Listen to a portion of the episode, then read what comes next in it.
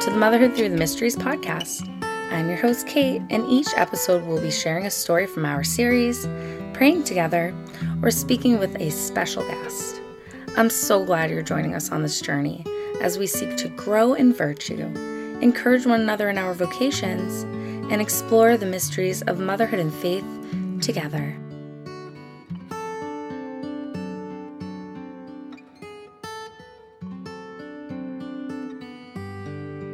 The fourth luminous mystery, the Transfiguration. Fruit of the mystery, desire for holiness. AMDG by Brianna Talley. I have always loved St. Peter's response to the happenings of the Transfiguration. His desire to stay on the mountain and dwell with Moses, Elijah, and God Himself is all too relatable for me. Surrounded by such glory and fellowship, who would want to leave? Awestruck and excited, St. Peter wanted to set up tents and stay on the mountain with these holy men. However, Peter, James, and John were called to action, to listen to Christ. In this life, we are not called solely to bask in the glory of the mountain, the revelation, or the retreat high we are called to know, love, and serve God by growing in holiness, striving for heaven, and walking with others on their spiritual journey. As a new wife and mother, I often find myself yearning for that peaceful glory and bliss. And more times than not, the duties of my vocation can seem to stand in the way. It is all too easy for me to get swept up in the day and its struggles and forget the reason I am serving and sacrificing for my family. In the trenches of early motherhood, I kept falling flat. I was losing my peace. I felt like I was growing in anger and impatience daily. I knew something had to change, but sometimes all you really want on the particularly difficult days is a nap. My tendency toward irritability, impatience, and anger seemed to rob me of the ability to faithfully and joyfully live out my vocation as a wife and mother. I was begrudgingly doing or neglecting duties and quick to be irritated by interruptions. Enter the grace of confession. The holy priest on the other side of the screen called me to task, which surprised me a bit. Perhaps I expected a bit more sympathy since I had told him I had a nine month old and was pregnant with my second child. However, holiness does not depend on our external circumstances. Tired, nauseous, and pregnant or not, I am a mother, and I am called to love my family in such a way that leads all of us to heaven. This holy priest affirmed that vocation he told me to read An Introduction to the Devout Life by St. Francis de Sales and encouraged me to strive to grow in the virtue that naturally counters anger. Then, he said, the joy of living out my vocation would follow. The virtue he called me to grow in was meekness. Although I initially resisted focusing on growing in this virtue, St. Francis de Sales tells us that in practicing any virtue, it is well to choose that which is most according to our duty, rather than most according to our taste. Every calling stands in a special need of some special virtue. Those required of a prelate, a prince, or a soldier are quite different. So are those beseeming a wife or a widow. And although all should possess every virtue, yet all are not called upon to exercise them equally but each should cultivate chiefly those which are important to the manner of life which he is called. St. Francis de Sales goes on to say that it is better to practice interior mortifications and virtues rather than exterior mortifications and discipline.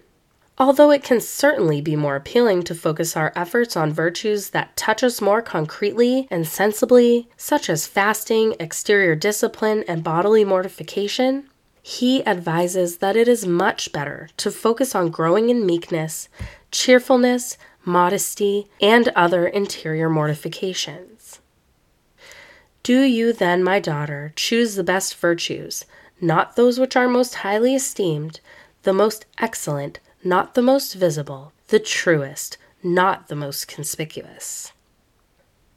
I had not reflected on meekness enough in the past, so I suddenly held a rather worldly view of it, as if one could be too meek, or overly submissive, or compliant, passive, or weak. But in Matthew chapter 11, verse 29, Jesus called us to imitate him in his humility and meekness, as though these virtues above all things drew us to him and taught us to imitate him. St. Francis de Sales compares these two virtues to holy chrism. Balm sinking to the bottom of all liquids is a figure of humility, and oil, floating as it does to the top, is a figure of gentleness and cheerfulness, rising above all things and excelling at all things. The very flower of love, which, so says St. Bernard, comes to perfection when it is not merely patient but gentle and cheerful.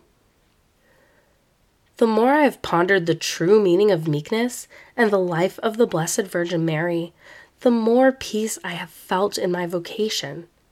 Our Lady's meekness, docility, and obedience to Christ's will was unshaken, even though many of her external life circumstances were enough to make anyone full of uncertainty, worry, frustration, doubt, and anger.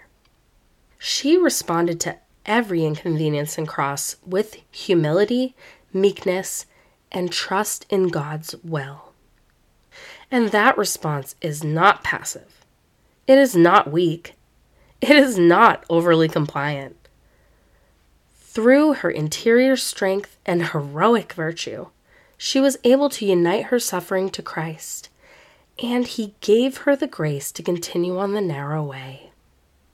How blessed our husbands and children would be if we could all faithfully emulate Our Lady's virtues.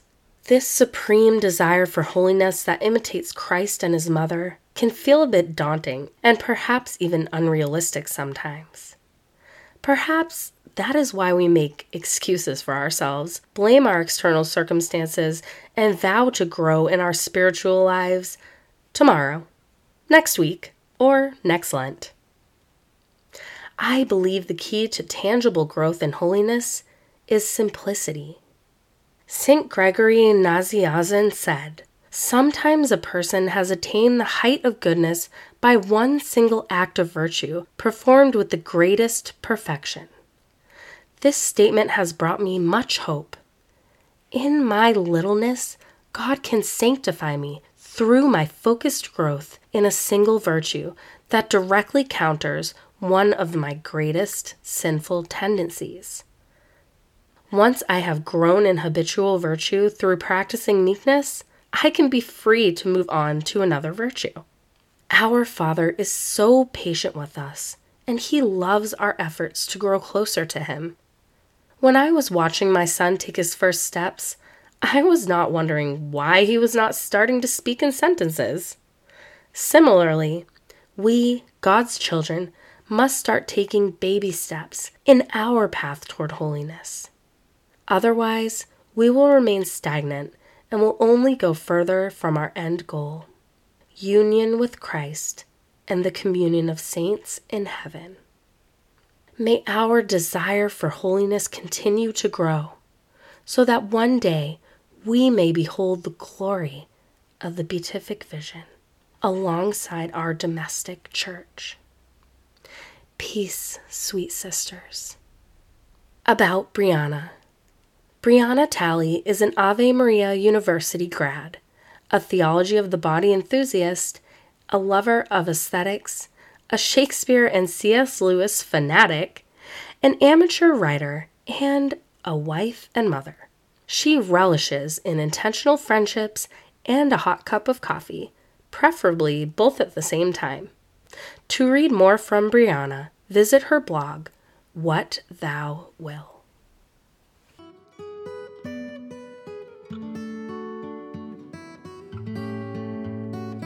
Thank you so much for joining us for the podcast today. If you enjoyed it, please leave a review and share it with a friend. And don't forget to check out our website, motherhoodthroughthemysteries.com. There you can find a rosary map, read our first collection of stories, check out our shop, and find out how you can donate to help our mission thrive. Every bit helps.